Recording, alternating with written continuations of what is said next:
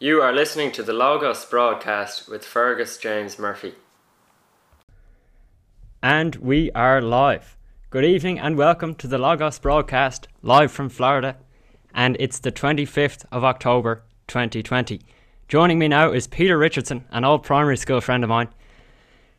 And he joins us now to sing his new single, The End of the World. Thanks, Fergus.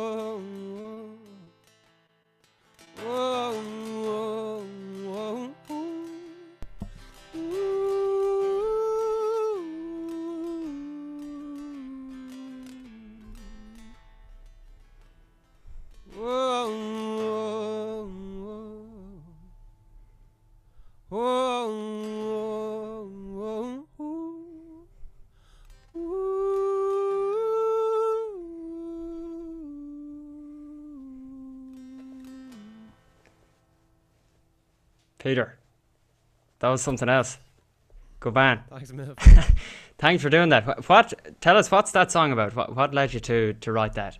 What was the inspiration? Um, so that song is a little bit about basically just. I feel like it, it can apply to a lot of things, but in my head, it was kind of when like the ending of things or dramatic moments in your life, and it's kind of about how in your own head it can feel like it's feel like it's the end of the world, and it's about kind of like it's about kind of the spirals that people that people go into and the way that we trick ourselves into thinking that like this is the this is the biggest thing ever this is something of like biblical proportions and it feels like it's the end of the world when it's your head but the message of the song is that it's, it's not really it's just so that's just kind of i kind of just wrote that from the perspective of of inside someone's head who's in that kind of space and thinking about that kind of thing um and just how everything feels so like apocalyptic So what kind of- happening.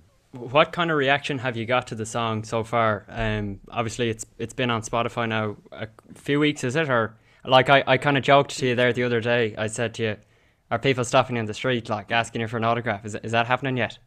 It, that that's not happening, but it's be, it's really it's been really amazing. I've been really blown away um by the response. Like I have a I can Spotify give me kind of great statistics now um so I can see that people have been listening. And the biggest thing that has really blown me away is that um the with the audiences I think we're coming up on 4000 listens now in the first 2 weeks which I'm I'm blown away by. Um and the most incredible thing is that I can see that there's people around the world listening Yes. to it. So it's not just people from Dublin. I can get the statistics and like our number third, our sec, our, our third country is Australia, and then we have like the Netherlands and all this kind of stuff, um, and even like South Africa and all of Europe and people in the, uh, the states as well. So that's really that's been the thing that's really blown me away is that there's been people all around the world, um, all around the world listening to it. But yeah, it's been fantastic. I've, So I've been you- absolutely loving it. You say we. Who who are the others in in the thing, or or is that just a kind of a, a term that you use? Like who who has been part of this journey? Um, I do. I I I tend to say we because it just makes me. I, it makes me feel more comfortable than saying I am doing this. But there are lots of people who have who have been massive helps to me. I have two. Um, I have two close friends of mine from home. Uh, big shout out to Jeff and Doran, um, who have been helping me with all the kind of the social media stuff.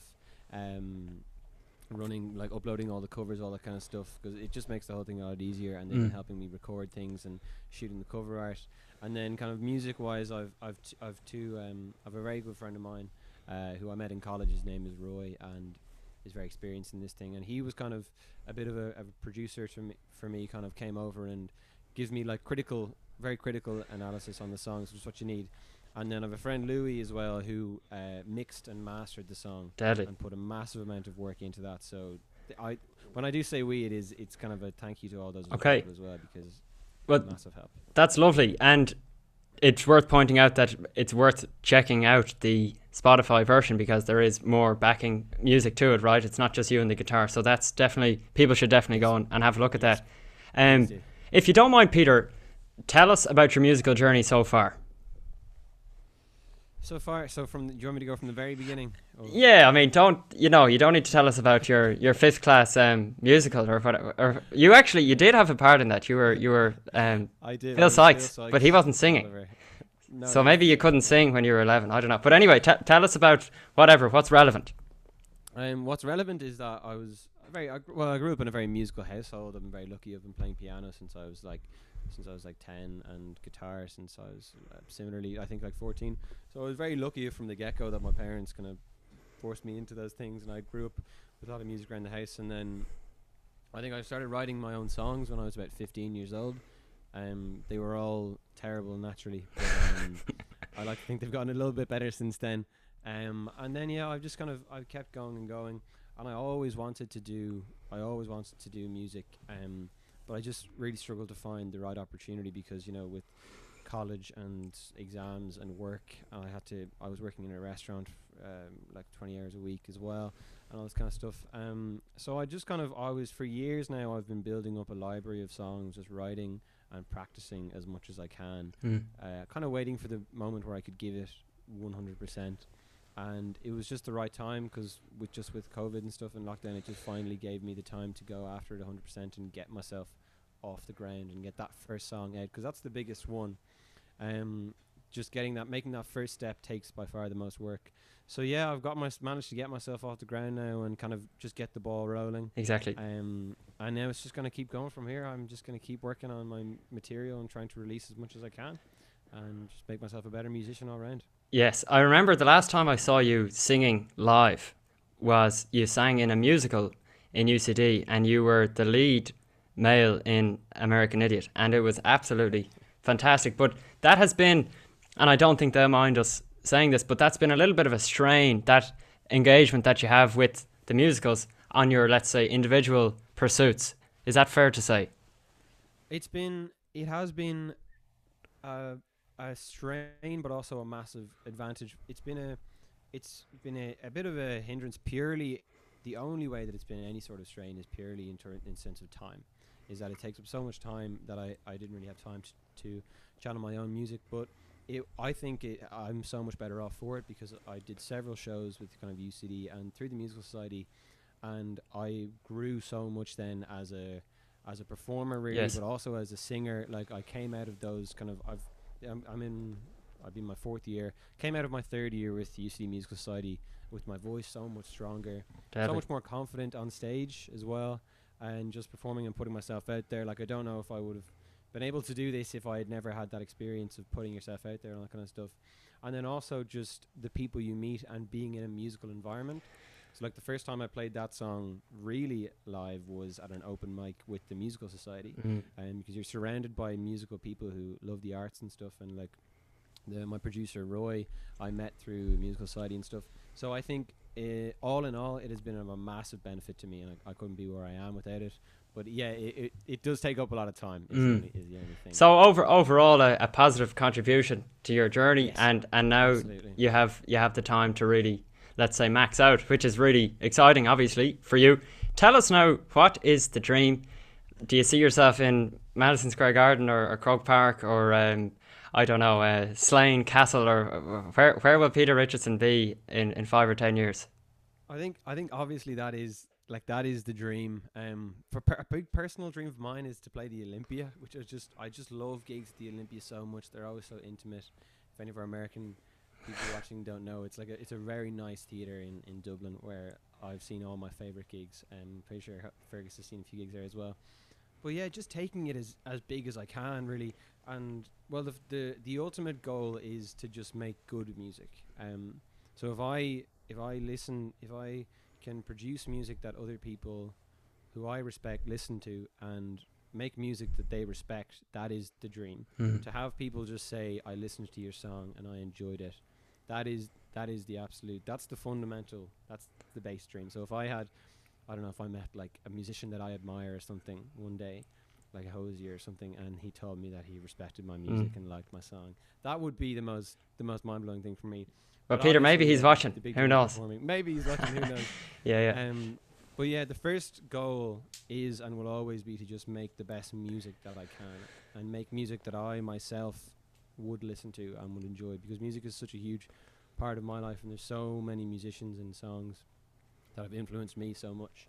So imagining that I might ever write a song that would impact someone's life or that someone would have as their favorite song, Mm. that really is the goal. That would that would blow me away. Good man. Well, Peter, don't leave us, but you're going to temporarily leave us after singing another song, if that's okay with you, and then you'll join us again for for round three. But what what will you sing now, and what is the story behind that?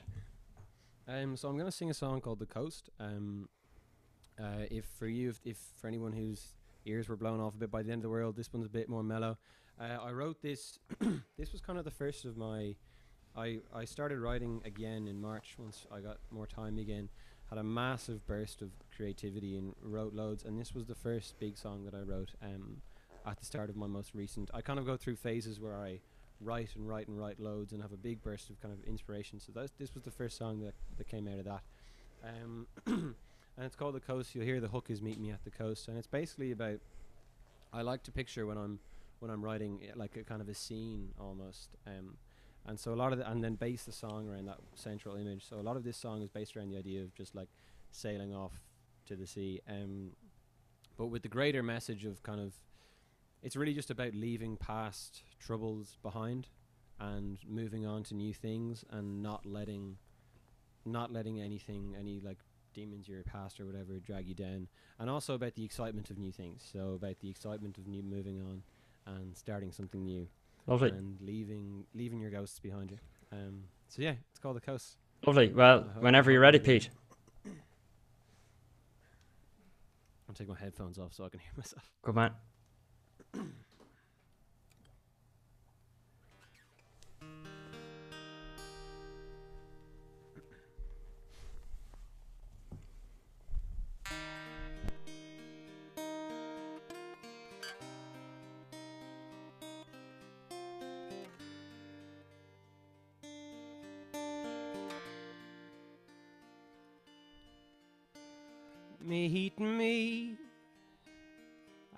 Coast when all this is over.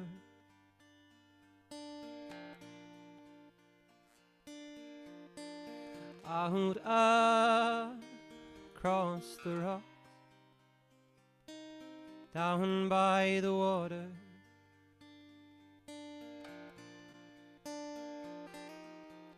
And I'll take it slow, save my time for you. But this glow in my chest it beats anew.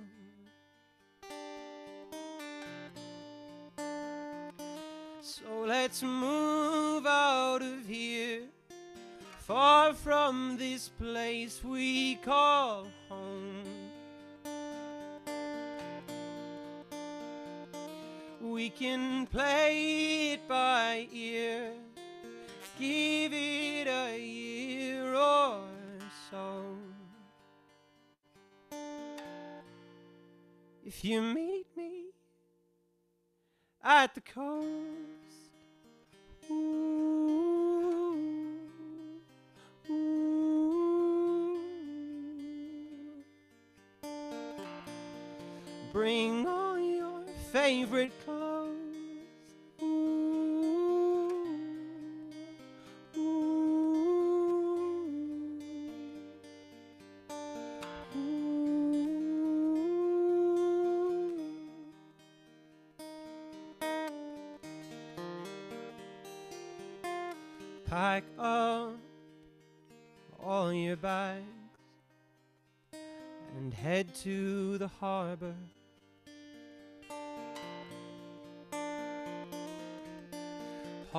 Tight to the wheel as you point us to starboard. We can chase down the sun as it gets low. And the sky lights up pink and red and gold. Cause I'm so sick and tired of all this confusion and all that's been getting me low. But with you, I feel wired. So when you feel ready to go, just meet me at the coast. Ooh, ooh.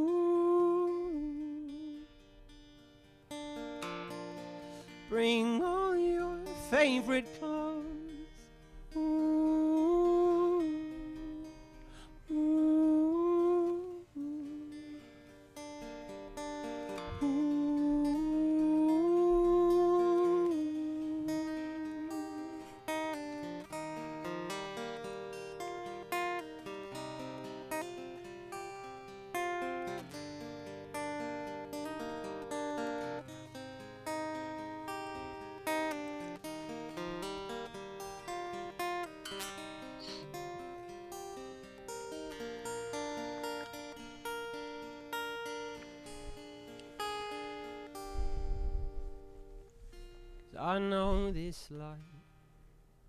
is full of grief and fear untold.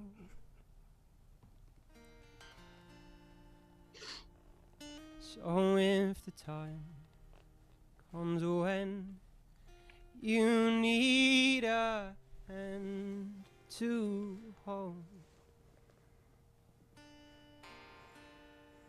just meet me at the coast. Peter, absolutely beautiful. Thank you for that.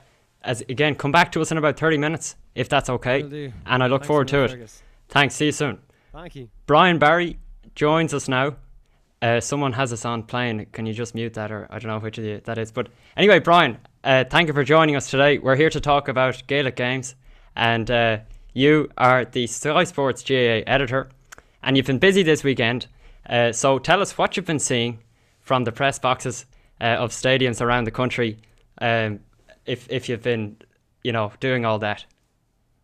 Yeah, uh, first weekend of championship back, so um, fairly busy, all right, as you can imagine. Uh, was in a Croke Park last night for the Dublin Laois game in the hurling. Uh, Dublin won fairly handy in the end, 14 points. So um, there was actually too much on today, unfortunately, so I didn't get anywhere myself. I was just working from the couch here, so. Okay. But uh, no, good to be back anyway. Plenty go- going on and plenty to keep busy. So So are you allowed to break the, the 5k limit to get on the dart into uh, into Croke Park or how do the rules work Uh, there? yeah, yeah, yeah. So um, the 5k limits were essential workers, essentially in communications. So um, Okay. all right. So uh, as as you mentioned, one of the or traveling to Croke Park was uh, actually one small uh, benefit of all of this. Anyway, the fact that there's no fans, you're able to park right at the doorstep of Croke Park. So you know, it's uh, rather than parking ages away or getting public transport and having to walk up and everything like that. So it's, one small pro of it, all this anyway. So. Yes, obviously minus the, the atmosphere of, of the crowd, but yes, you're you're focusing on on the good. Uh, so what? Tell us about what happened in the GAA this weekend. What what matches were were decided and uh, yeah, get bring us up to up to speed here on what's going on. Okay, uh, hurling first, I suppose. We have the uh, the championship kicked off essentially. So uh, the football was finishing up its league this weekend, but the championship kicked off in the hurling. So Dublin went in against Laois. Um, they kind of they got shocked by them last year, so they were kind of coming in to prove a point essentially. Uh, last year was very much a case of one step forward and two steps back by that loss to Laois. I'd say they took one step back in the right direction anyway.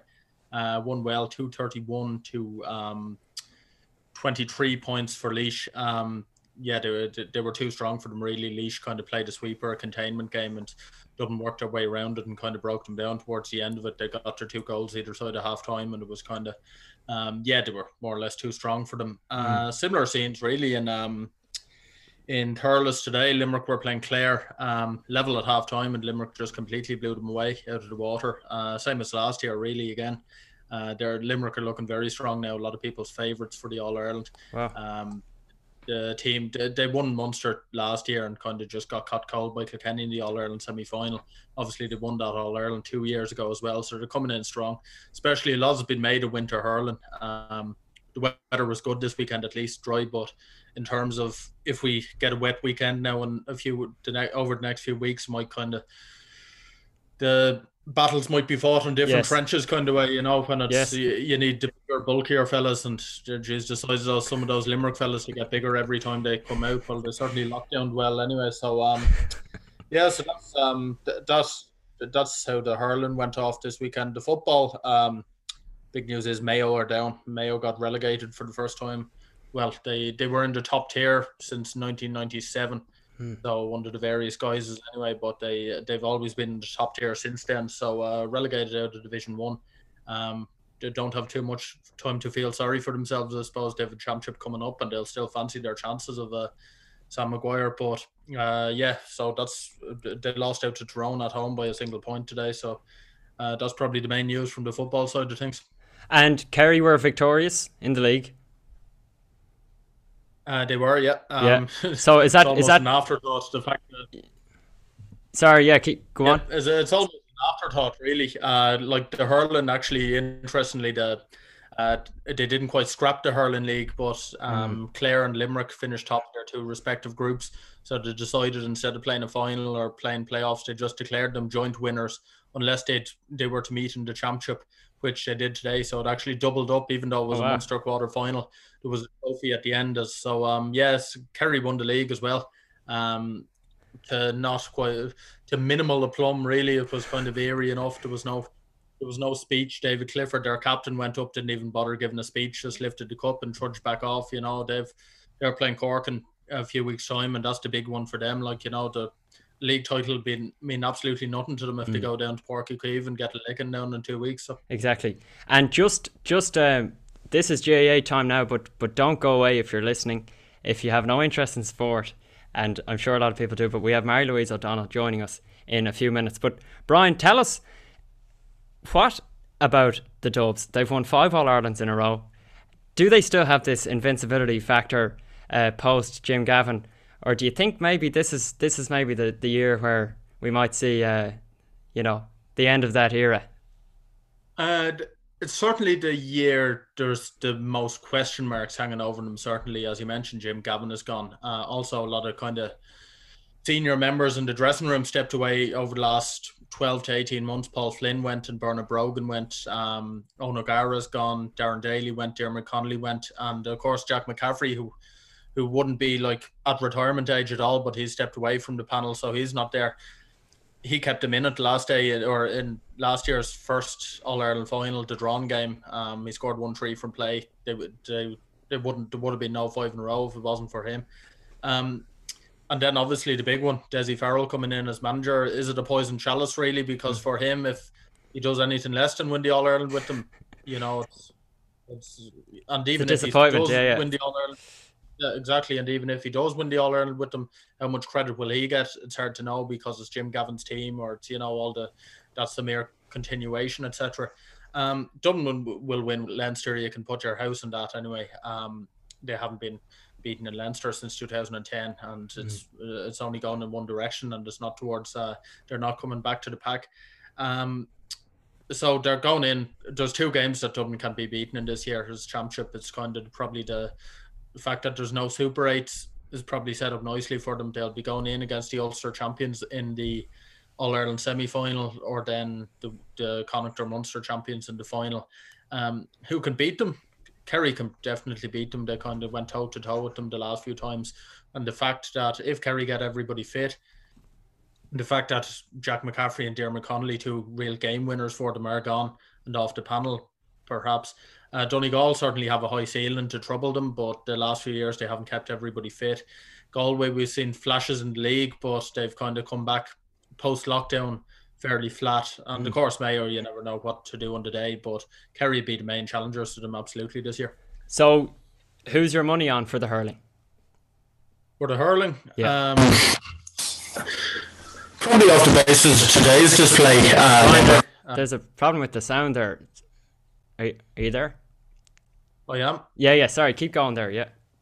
Yeah, uh, off today's display, probably Limerick. Um, they hammered uh, Clare really in the second half, just pulled away. And as I said, they're kind of a big physical team that might suit the winter hurling. Um, a lot of people are kind of saying they were peaking nicely last year. Hammered Tip in the Munster final. Tip went on to win the All Ireland. Um, but yeah, it's um, it, it, it's way open. Uh, To be honest, I'm going to give you a politician's answer. I'm very sorry. Uh, Galway and Wexford as well are two teams who kind of fancy themselves in winter hurling. I don't think Kilkenny will win the All Ireland. They could beat anybody on their day. Waterford aren't going to do it, and Cork aren't going to do it this time of year. So, uh, politicians' answer will narrow down to four for you anyway. Tipperary, uh, Limerick, who, if you had to push me, I'd tip, and then Wexford and Galway. Okay, very good. Well, we have a, a former politician about to join us, so maybe uh, maybe that was on your mind. But I want to ask you briefly. Can you comment on the the politics actually of the GAA in recent weeks and months? Because the elite levels have been prioritised and exempt from the restrictions to which everyone else must adhere. So, is there consensus in the organisation that what's being done is is the best way forward? Um, I, I think there is. There's broad support. I wouldn't say there's consensus. Um, there is. Um, the, the GPA surveyed its members and 75% odd had uh, kind of backed the championships going ahead in some shape or form. And that was as, as recently as 10 days ago. So um, there's within the plane, and they're the most important stakeholders. They're the ones actually risking their health going out in the midst of a pandemic. Um, does the country need it? I'd argue yes. Um, is it is it proportional? Perhaps yes. The fact that there there were 20 odd inter-county games this weekend um, that'll be whittled down. There'll only be one weekend come December, so it'll be whittled down. There'll be it'll be reduced and reduced. Um, everybody's kind of made the point that is important for the mental health of the country. Stuff like that, people are sitting down and watching it, and it's giving some people something to talk about. But they also think uh, other people perhaps aren't talking about is the fact that there's games on every Saturday and Sunday afternoon on the television, there's hundreds of thousand people sitting down and watching that. They're not going out socializing or they're not going out to, like there's no better form of social distancing than sitting down on your couch in your own living room and turning on the television, you know. So probably lends itself to that for the sake of um, the 50 odd people it takes to actually put on an inter-county um, hurling or Gaelic football match. It's probably I, would uh, argue that it's certainly worth kind of the the major risk for people. Yes. You're yes. getting six, seven hundred, eight hundred thousand people sitting at home in their living room to watch it. So, um, but yeah, overall, to answer your question, uh, certainly within the association is largely supported anyway. Yep. Well, I, I will leave this uh, little interaction with an anecdote. I spoke to one of the coolest senior hurlers today, Emmett Murphy, and I put it to him that to prioritise the elites and abandon uh, the grassroots seemed to me like a contradiction of the ethos of the GAA. But he, to be fair, he pointed out that the inter-county game had to stop over the summer, while the club games were allowed to continue. So there was that sort of compromise reached. And from his perspective, he said he'd much rather be pucking a sliotar in June and July than in the less forgiving weather conditions that we face from now, you know, as, as the weather gets a bit more miserable and all that. So I suppose it's not like the club has been completely forgotten. So I just, that kind of is, is worth pointing out. But Brian, thank you very much for joining us and best of luck with the season. Cheers. Thanks very much, Fergus. Slán Tamil. Now, Marie-Louise. Hello. Hello. Oh, hold on. I just muted Marie-Louise there by accident.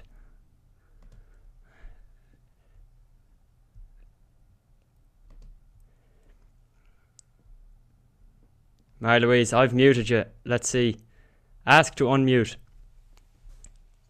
Okay. There we can are. I can. Yeah. Thanks, Mary okay. Louise. Sorry about that. No, no, that's okay. I and wouldn't mind you doing it halfway through, but uh, yeah, at the beginning, it's not too great. When you're digging yourself a hole, I don't know. But oh, no, no.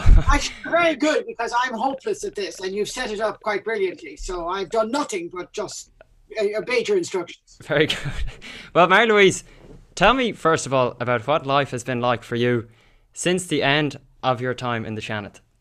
Oh, well, oh, it hasn't been it hasn't been great, you know. Um, I, well, it's I suppose COVID, if you can say something helped, it helped in the sense that um, we're all kind of without certainty and without insure, uh, you know, uh, insurance and assurance um, about our future, and and it, COVID kind of helped in a way because there is a big gap, you know, when you leave something as not as urgent as the Senate, but as where you feel is so significant, you know, and then you're retired as well in the sense that you've not only the Senate is finished, but I was retired from my job in DCU. Mm.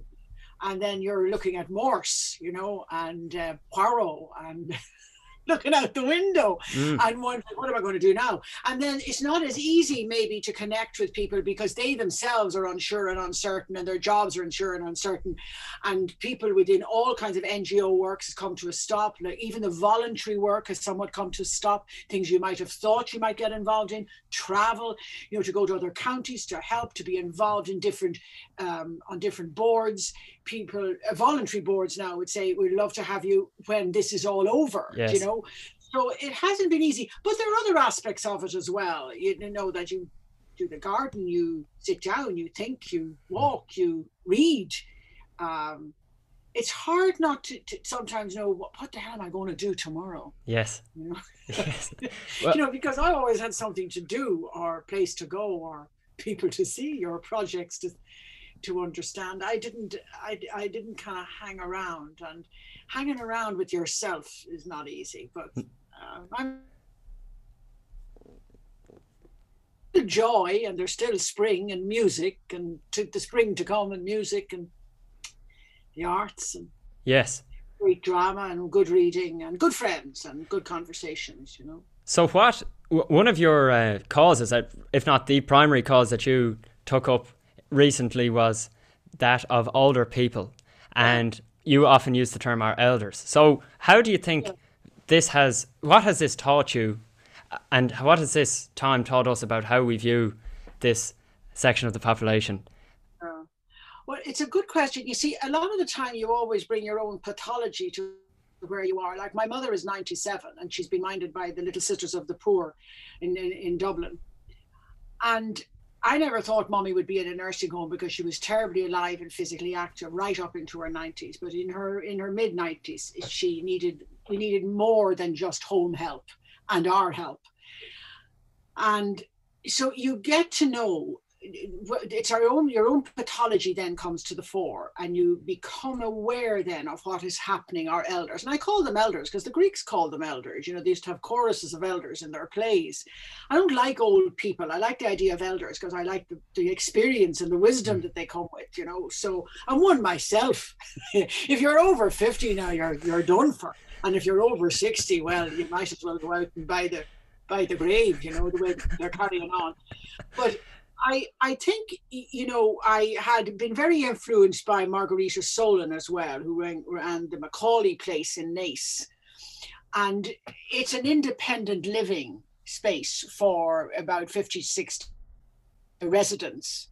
But she used what they call a creative model as opposed to a medical model, a creative and social model. And I think we haven't given that enough attention because, of course, people need safety and they need warmth and they need food and they need help.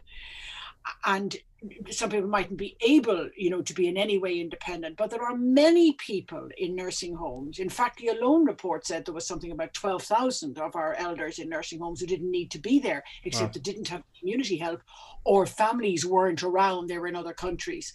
But we need to look at creative and artistic and social models for how we deal with elders in um, in nursing home settings or in settings where they're in in within communities. The government have tried a little with that and kind of uh, having independent living within communities and um, specific to the, the kind of needs. But still, we still think of old people as kind of sitting there and not only are they dis, you know they're unable to move because they may be old and have arthritis but their brains aren't moving you know or their minds aren't moving and they are alive to everything. One of the greatest examples of that recently was i think the um, national symphony orchestra some of the quintets and quartets from the orchestra during this time of covid. Went and played in courtyards you know in in september. We had a really lovely september in um, august and september and and played with the windows open to the to to the elders. Mm. and you could see the transformation you know even on their faces. Eh, like when you that they just were brought back and they played melodies from the 40s 50s 60s and they played mozart and they played played melodies that they would know and love and bring back memories. Like i just there should be that should be as important Yes. as physiotherapy or as occupational therapy. And I think that the Arts Council, or where if the government gives money to the arts, which it does, that one of the prerequisites is that anybody studying arts or music like that singer you had on, anybody studying any level of arts should have to spend time within communities of our elders. That is a mm. prerequisite for any money they're given. And that the Arts Council should have a huge system and organization where that happens. Mm. And that would have an awful lot of artists now, musicians, poets, playwrights, writers. I mean, what would, you know, being able to actually perform, hmm. movement artists being able to perform. When they're out of work and being able to keep Exactly. their own artistic expressions alive. Now, I- I mean, I think that's what it taught me as well. I, I mean, I suppose loneliness, you know, I mean, there's books being written on loneliness now. Keith Swanick, he was a senator with me. He had did a massive report on loneliness in Ireland because he has a practice way down and, and way down the coast of Mayo. People dismiss these kind of words, you know, Hmm. as if, oh, that's just for in a poem or something, or that's in a book. But it's just a deep, profound feeling of loss and isolation without conversation or another human being. And you know, people in in nursing homes, you know, uh, healthcare assistants, and they have so much to other do that those spaces are not filled in really. And So, yeah. so What, what that's, was, I mean, that's a huge area, um, Fergus, and it's one that we just need to realign, like Margarita Solon did, a social and artistic model alongside the medical model. so And I think would give a lot of art to this work. It would. On a, on a practical level, Marie-Louise, one way, supposing you were to sing a song, um, Oh, and just supposing that was to happen, and I was to record it, and I was to bring it out to all the nursing homes in Ireland, or put it on RT1 or RT2. Obviously, it's not the same as the in person interaction, but it's some sort of uh, attempt at providing stimulation of some sort. What do you make of the, the creative output that is available on our TV screens at home uh, in recent times, specifically through RTE. Like, I this might be a bit cliched at this stage, but I remember uh, staying up late on I think it was a Sunday night or Monday night to watch Love Hate, and that was a huge hit a few years ago. But that's probably ten years ago, five. You know. So what is there anything now that you would say we're on the right track? Do you know in, in that regard, or, or is it all doom and gloom? Well, no, no, it's not all doom and gloom, but again, there isn't the same emphasis. Um, there isn't the same emphasis for our orchestras to play. I, funnily enough, I did see them play recently, and there has been some concerts from the National Concert Hall, you know, streaming on on our, our RT have been doing, and there's been one or two things in the um, in the Iveagh Gardens where there's been some poets speaking and some dialogue and duologue conversations and some musicians, and that's been good. We need more of that we, we, we fall constantly into the interview you know into the interview or the magazine format. We also fall into the copying. We copy other programs hmm. you know other kinds of dramas other kinds of house bills other kinds of quiz shows other kinds of comedy shows. And when we do when we're, when we're more original with our own ideas we're much better there are those who say, oh, well, of course, the arts costs money, it costs this. It doesn't really, because you'll get it back in um, in, in your audiences. Um, I, I, we need, I think we need more of it. Mm. Um, we don't have enough. We don't have short dramas, short, short musicianships. We, it's all talking about the arts, but maybe not doing it Yes. Like sometimes when I listen to the arts on radio, the arts program on radio, which is good, I, I don't, everybody's arguing and everybody's a critic. But let me hear it and let me feel it and let me sing it and let me dance it even. Dinjo did it on the radio. Let me dance it. There's not the same emphasis. It's all about either profit or either marketing or either advertising, and not the same emphasis on why don't we have an hours arts program? Well, Jools Holland did it with musicians. What's wrong with us trying to do it with poets or with dancers or with both or with musicians? They, we can't always stop and say, well, that's going to cost too much. Hmm. It's not, because in the end, people will watch the station. They won't go elsewhere. And we don't give enough platform, don't give enough platform to country music. I mean, the late late does it, but you can't ask the late late to do everything. Mm. You can't. Mm. You, we should have a proper book program with passages from the program, with people talking about bits done from it. it, it we're, we're not doing enough of it. And there's too much a capitulation to a copying of everything else um, that's on other stations, and also dragging people in to have conversations. you know, there's nothing wrong. Why wouldn't we take something like Mícheál O'Sullivan's work now? Just give an example of Mícheál O'Sullivan's work and maybe just create a whole half hour of Irish images to it. Or maybe have poetry through it, or maybe have young people say what, what it evokes in them. There, are, I, it's not just my. There's a thousand different ways you can bring the arts alive if you sit and stop thinking about interviewing someone. Because really, I hope I'm not coming across. a Well, no, this is the thing, Marie-Louise. Maybe click factor. But God, you get so fed up with listening to the same people Yes. saying the same things very badly. Well, Marie-Louise, you sound like a critic who who maybe would be no, but um, that's not a bad thing. But maybe you should try your hand at it yourself. Have you? I know I, I'm teasing you now, but but the last time we spoke, we were kind of laughing and and you you promised me a ticket. To, to the front row of, of your play if that ever materializes so i know I, I know i'm being annoying here but do, do you ever really think yes there's a lack here that's not good why don't i go and throw myself in throw the hat in the ring there wonderful. And you know what I really admire about it is your youth and vigor and resilience. You know, sometimes when you No. get to my age, it's awful hard to self-perpetuate once again, you know. I mean, I you're right. And I one of the greatest times in my life was well, they were all great, but was the Helix, you know, out in DCU when we were creating something from nothing. There was a piano there with a big with a huge big bolt on it that you'd put on an iron gate. But you are right. It's all, I don't mean to be a critic. I mean more to be a creative thinker, you Yes. know, about ways forward.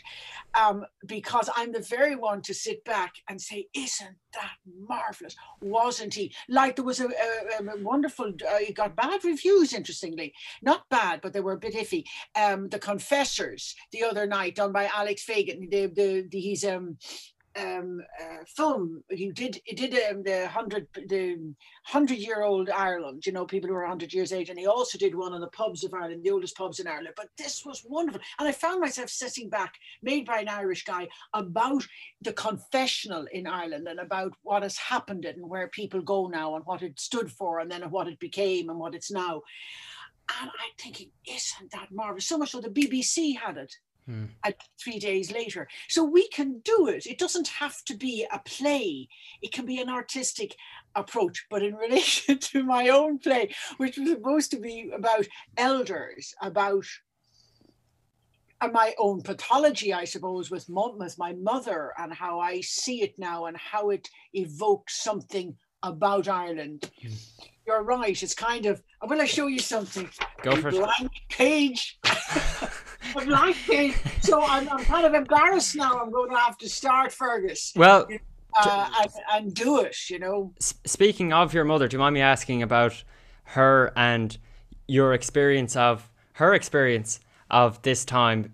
As you said, she's she's being cared for by others, and she's quite old, so you probably can't, you know, touch her and hug her or whatever No. you would you would usually do. So what's what's that been like for you Oh, and her? You know what I mean? not easy. She's very accepting. She was always very accepting, mummy. You know, she her, her name was Maura Cranny, and people would have known her because she taught nearly everybody in Ireland, and she was interested in theatre and drama and dance and music, and and she was teaching Milton to nine-year-olds. She always had this idea that if you elevate, you know, if you elevate, which is another thing we don't do in television a lot, we copy the non-elevated areas but she was a great elevator and inspirer you know and she was interested in voice and choral verse and musicals and dramas and adjudication and oh she was just something. Now she never you know so much so it was like i'm, I'm a product of well, was she ever in the house? No. Did she ever cook you a meal? No. Did she ever put down a fire? No. So I'm a product of the politician's child, you know, Mm. or the doctor's child or the writer's child who never really saw the children. And there's no regrets there at all. That's the way life was. And we thought everybody else was like that. So now in behind the window, when I get to see her 15 minutes a week, she's she is a she never railed against life and said this is wrong and that is wrong and why is this and why is that.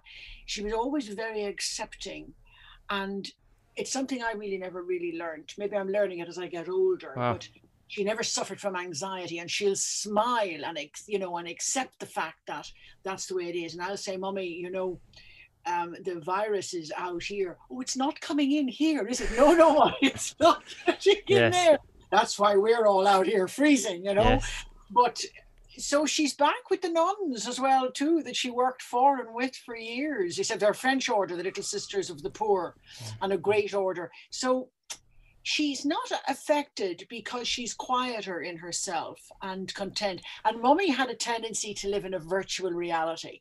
So her work and her imagination and her own creativity kind of brought her into other worlds. And those other worlds now are just part of her life Wow. and she doesn't rail against what's going on outside the window she'll say can you not come in and, and I say, no we can't mummy but she doesn't look for reasons she just it's it's what the philosophers call it um acceptance which Exactly. i have not learned It sounds like she is at peace, you know, and content with, yes. with a life well lived. And it sounds like it was Yes. indeed uh, a life well lived.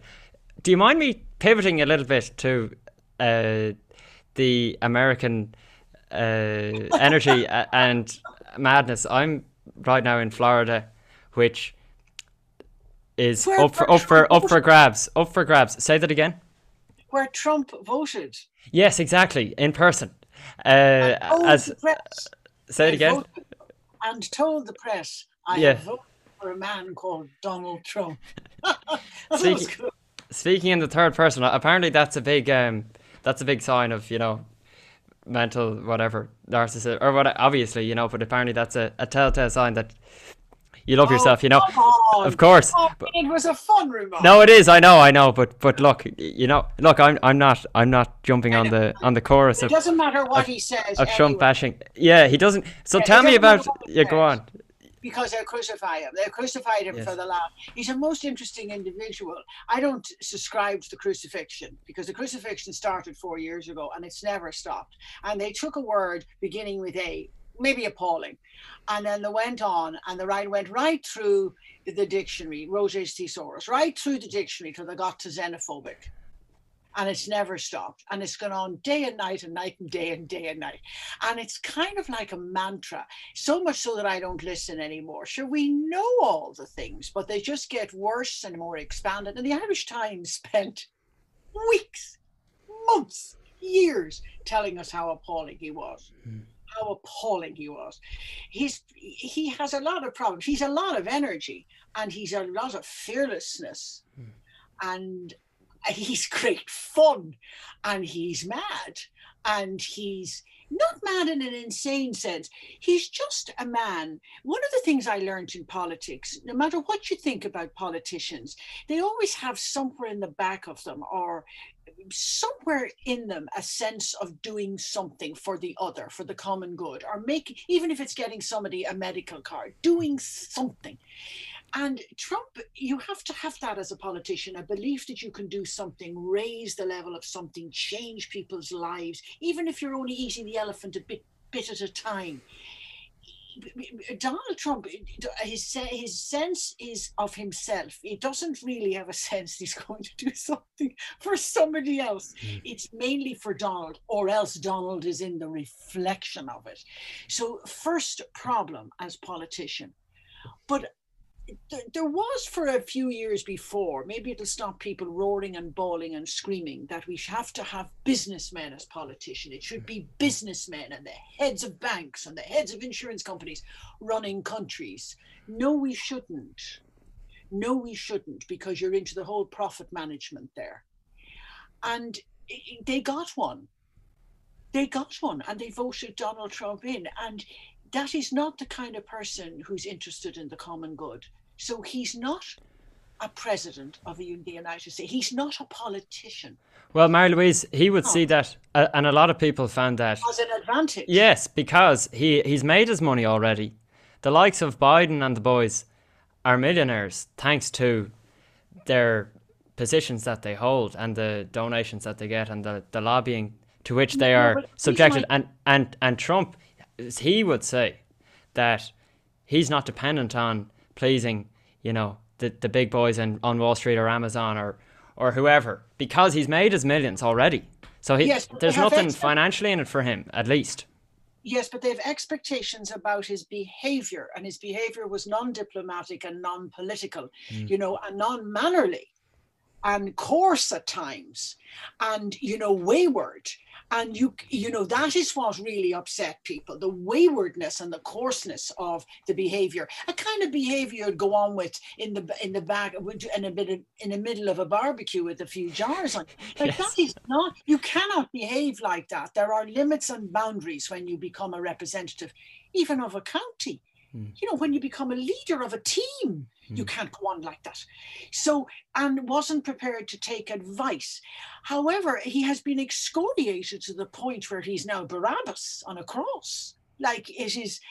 and you, you begin to think, how much more of this punch bowl can he take, or will he take, or Mm. should he take? You Mm. know, and and yet, you know, when I Joe Biden, I'm sure is a wonderful man and and a very genuine man, but I have had I have not heard anything about Joe Biden um, for years. I didn't remember Joe Biden. He didn't make an impact on me even when he was vice president, whereas other people would have made impacts on you, other vice presidents. So I, I don't know how that's going to work out. It's a it's a it's a difficult choice. I I would excoriate him for different reasons.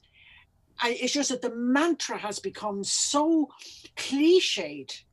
And he has if you ever notice with trump he has power you know and he has stature and he has the walk and he loves the part he's playing except he's not playing it very well because he's playing a jacobean cardinal. You know and they were they were tough guys you know they were really tough guys behind the arras but he hasn't he, he needs training for that. Politics is for the long game. You need training diplomacy manners language. He says things without language at times and they're innocent and silly and you can see him in the act of thinking. Politicians don't like to be caught out in the act of mm. thinking in case they get the thinking wrong. Exactly. and he's not taking advice and he's not being he needs i know a few people very very good advisors that he should have taken on Mm. and they might have put some order and some boundaries on him Mm. because he has talent the americans have a tendency to talk and talk and talk and talk and talk and talk on cnn and talk and talk and talk and talk and you wonder after two hours what the hell was all that about Not a lot, Marie-Louise. yeah, they also have a tendency to confuse reality with TV reality. You know, they're very different, and and he doesn't. He he plays TV reality when the journalists are being very real, and he treats them as if they're on The Apprentice, Mm. and it annoys them. It really angers them Yeah. and so that's he he he doesn't make that distinction but he has he has something he ha- he's entertaining i mean i don't want to hear any more dinner parties people say i have to eat in the kitchen because i I, when i argue about him but i he has something he's entertaining he's i tell you there's an awful lot of people in america including relations of mine who say i have more money in my pay packet. They don't see it you see as something other than that you know? Um, if he had putin's kgb training mental training we might be you know, we might and his his control not necessarily his politics but he might get somewhere. Mm. and i also he didn't really have an understanding of the world. Well, the world is a tough place and he wasn't you need to read. You need to travel and you need to read. And you need you know to, to and you need to converse. Yeah. but i'm going to make a prediction. He'll win. You think so? So well, like an excoriation Yes. like himself up on another cross yes. yes he'll win Well, Marie-Louise, let me just finally ask you if you had the keys to the Taoiseach's office and it was you in the shoes of Micheál Martin, how would you be leading the Irish country, the Irish state, and what level of, of restriction would you place on its people? Do you think do you think right now we're, we're doing the right thing or, or would you have would you have doubts about that? Oh. Well, we're in a major, con- well, uh, let me put it this way. We're in a major contradiction because the epidemiologists and the virologists and the molecular guys and the pathologists and the, they're all, they're contradicting each other. There's levels, there's very different levels of opinion and I'm not a medic. Um, so it's hard for me to, to, to come down on one side and the other because I want the people who are fragile, who are elders and who have underlying conditions to be protected.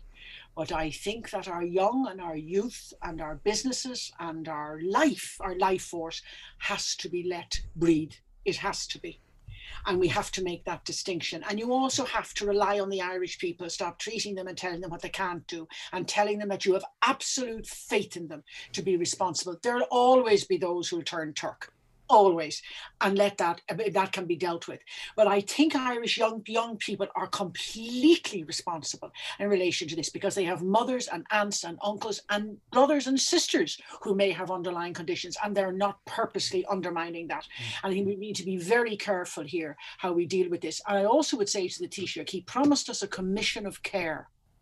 Where is it where is the commission of care? And covid is a very good time to start major creative things massively creative things and to give things a go and a chance. Like the musicians you had you Mm. had on a wonderful singer you know all of those people to give them a chance to get out there and to and and pay them to get out there and be part of a whole structure within our elders and within you know not just waiting for the next gig but to be absolutely inculcated and in integrated into in, into what we do and the arts council need to stop giving out money and start thinking like that and, and and the government needs to start thinking like that and we need to hear more from our ministers I mean, more We'll open their mouths and stop arguing against each other and telling us what they can do.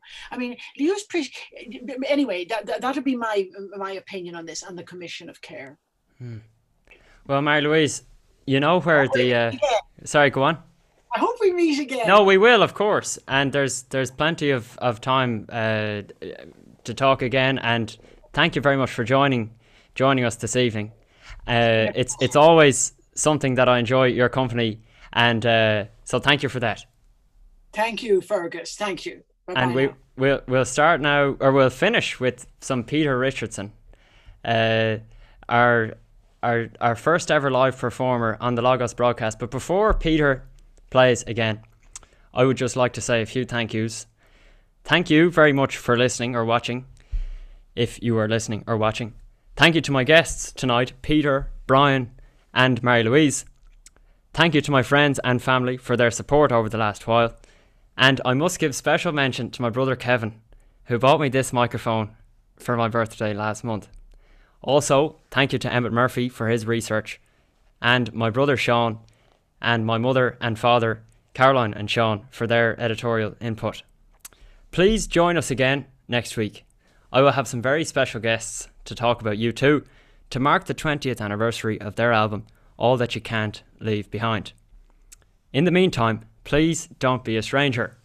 Email fergusjamesmurphy.com at gmail.com if you have any suggestions for the show. And please consider sharing these interviews and performances with your friends, foes, and family on various antisocial media platforms.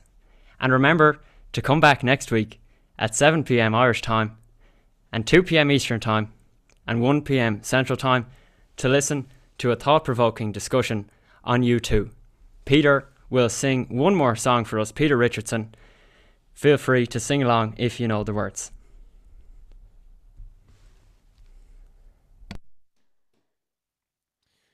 Thanks million, Fergus. Thanks for having me. Um, this is we're gonna finish off with the parting glass.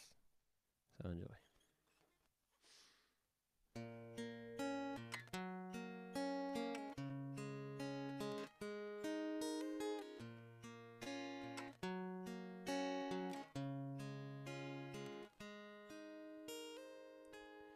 Of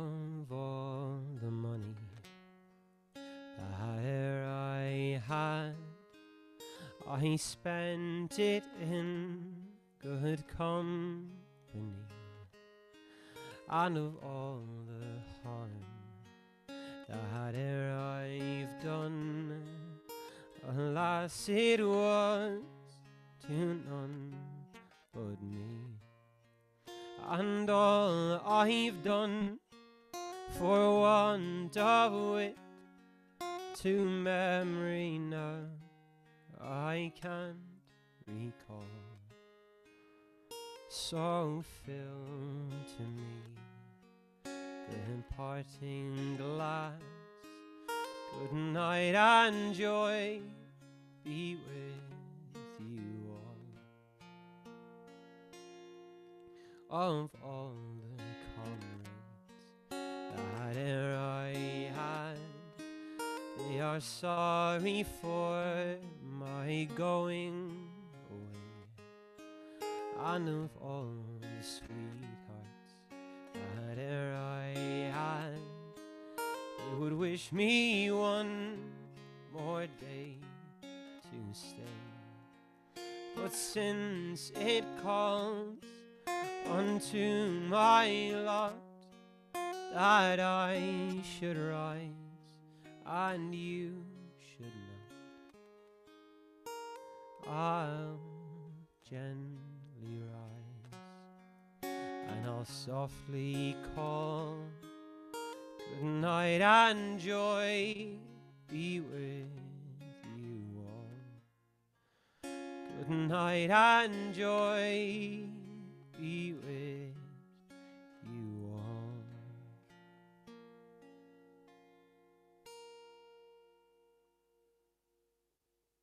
You are listening to the Logos broadcast with Fergus James Murphy.